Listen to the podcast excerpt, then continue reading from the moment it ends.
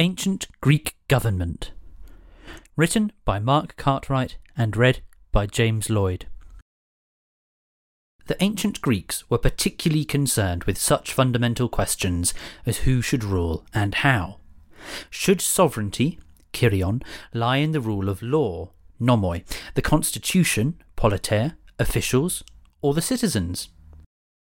Not settling on a definitive answer to these questions, government in the ancient Greek world, therefore, took extraordinarily diverse forms, and across different city states and over many centuries, political power could rest in the hands of a single individual, monarchies and tyrants, or in a select few, the oligarchies, or in every male citizen, democracy, widely regarded as the Greeks' greatest contribution to civilization. Our knowledge of the political systems in the ancient Greek world comes from a wide range of sources. Whilst for Athens it is possible to piece together a more complete history, we have only an incomplete picture of the systems in most city states, and many details of how the political apparatus actually functioned are missing. Surviving, though, are over 150 political speeches and 20,000 inscriptions, which include 500 decrees and 10 laws. There are also two specifically political texts with the same title the Constitution of the Athenians, one written by Aristotle or one of his pupils, and the other one is attributed by some to Xenophon. Other sources which discuss politics and government include Aristotle's Politics and the historical works of Herodotus, Thucydides, and Xenophon. In addition, politics is often lampooned in the comedies of Aristophanes. Democracy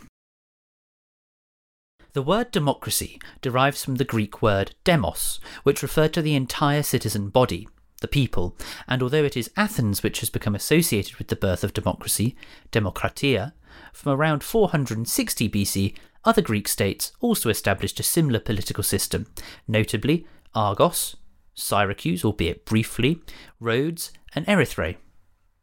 Athens is, however, the state we know most about.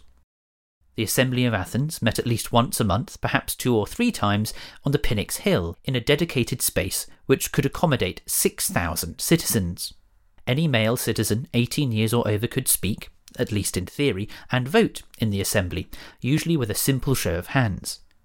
Attendance was even paid for in certain periods, which was a measure to encourage citizens who lived far away and couldn't afford the time off work to attend.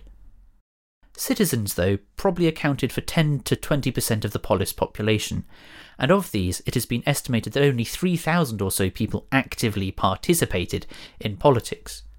Of this group, perhaps as few as 100 citizens, the wealthiest, most influential, and the best speakers, dominated the political arena both in front of the assembly and behind the scenes in private conspiratorial political meetings, synomosiae, and groups hetairai.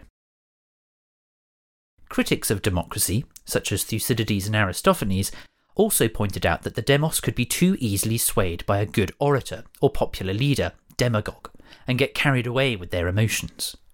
Perhaps the most famous bad decision from the Athenian democracy was the death sentence given to the philosopher Socrates in 399 BCE. Issues discussed in the assembly ranged from deciding magistracies to organising and maintaining food supplies to debating military matters. There was in Athens, and also in Elis, Tegea, and Thassos, a smaller body known as the Boule, which decided or prioritised the topics which were discussed in the assembly. In addition, in times of crisis and war, this body could also take decisions without the assembly meeting. The Boule, or Council of 500 Citizens, was chosen by lot and had a limited term of office, which acted as a kind of executive committee of the Assembly. The decrees of the Assembly could also be challenged by the law courts. Similar in function to the Boule was the Council of Elders, selected men over 60, the Gerousia of Sparta, which also had the two Spartan kings as members and had certain legal powers. Similar bodies of elders existed in Corinth and Stymphalos. In Athens, the Areopagus was a similar such council, where elders were made members for life. In other Greek states, then, there were also democratic assemblies, sometimes, though, with a minimum property stipulation for attendees, as in the Boeotian Federation from 447 to 386 BCE. and some city states also mixed democratic assemblies with a monarchy, for example, in Macedonia and Molossia. We'll continue after a short message from our sponsor. ANTIQVVS is a quarterly magazine showcasing stunning features on ancient art, archaeology, and history. Its contributors are world renowned for their expertise, writing in an accessible and engaging style, avidly read by academics and enthusiasts alike. The magazine's fascinating articles invite the reader to marvel at the wonders of the Aztecs, the mystique of Han China, the drama and intrigue of ancient Greece and Rome, the enchantment of Egypt, and the exotic splendours of Persia. Get it now at antiquus magazine.com. That's A N T I Q V V S magazine.com. Monarchy. In the Greek world, monarchies were rare and were often only distinguishable from a tyranny when the hereditary ruler was more benevolent and ruled in the genuine interest of his people. The most famous monarchies were those in the states of Macedonia and Epirus, where the ruler shared power with an assembly, limited though these were in practice. Although Sparta also possessed a citizen assembly, it is most famous for its system of two kings, the diarchy. Not absolute monarchs, they did, however, hold great power when they led the Spartan army in times of war. During peacetime, the kings were kept in check by ephors, who were themselves elected by the assembly. Clearly, a degree of political consensus was necessary for this overlapping apparatus to function in Sparta. The kings, as already mentioned, were members of the Gerousia, but they were admitted from a young age, so that they must have had a significant advantage over the other members who couldn't join until they were 60. Spartan kings could, however, be put on trial and even exiled. Tyranny. Tyrants were sole rulers of a state who had taken power in an unconstitutional manner, often murdering their predecessor. However, Greek tyrants were not necessarily evil rulers, as the word signifies today. They simply looked after their own interests. Syracuse, in Sicily, had a run of famous tyrants, for example, Dionysius from 405 BCE and his son Dionysius II, who took over in 367 BCE. Other famous tyrants include Pisistratus at Athens from around 560 BCE, who was a typical benevolent tyrant who actually paved the way for democracy.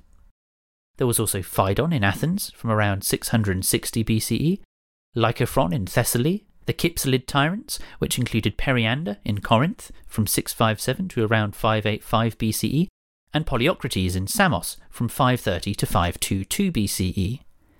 For Athenians, though, tyranny became the exact opposite of democracy, a position that allowed the citizens of Athens to feel a certain superiority. This feeling was especially evidenced in the demonizing of the Persian kings Darius and Xerxes, the tyrants par excellence. Oligarchy.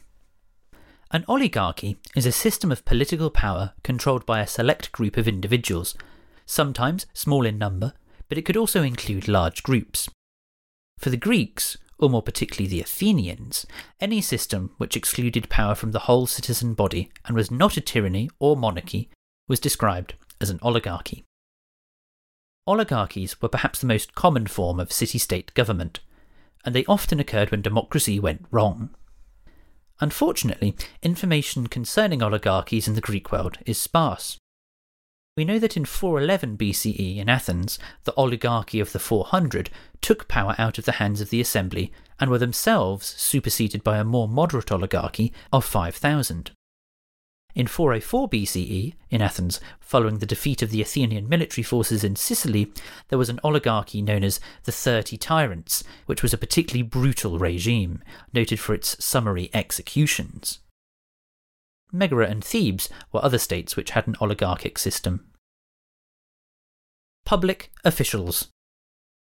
In Athens, the law was devised and enforced by magistrates, known as archai all citizens were eligible for the position, and indeed there may well have been a certain expectation that the honourable citizen would pay his active part in civic life.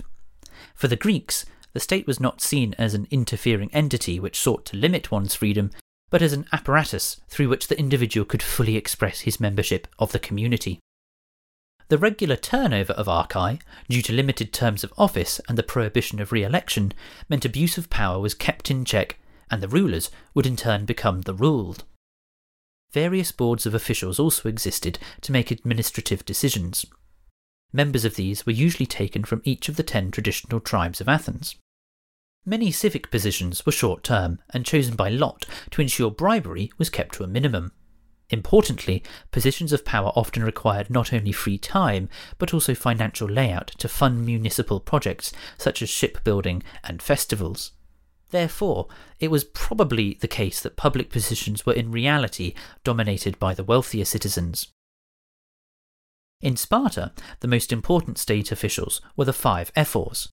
These were probably elected by the Assembly of Sparta, and they held office for only one year.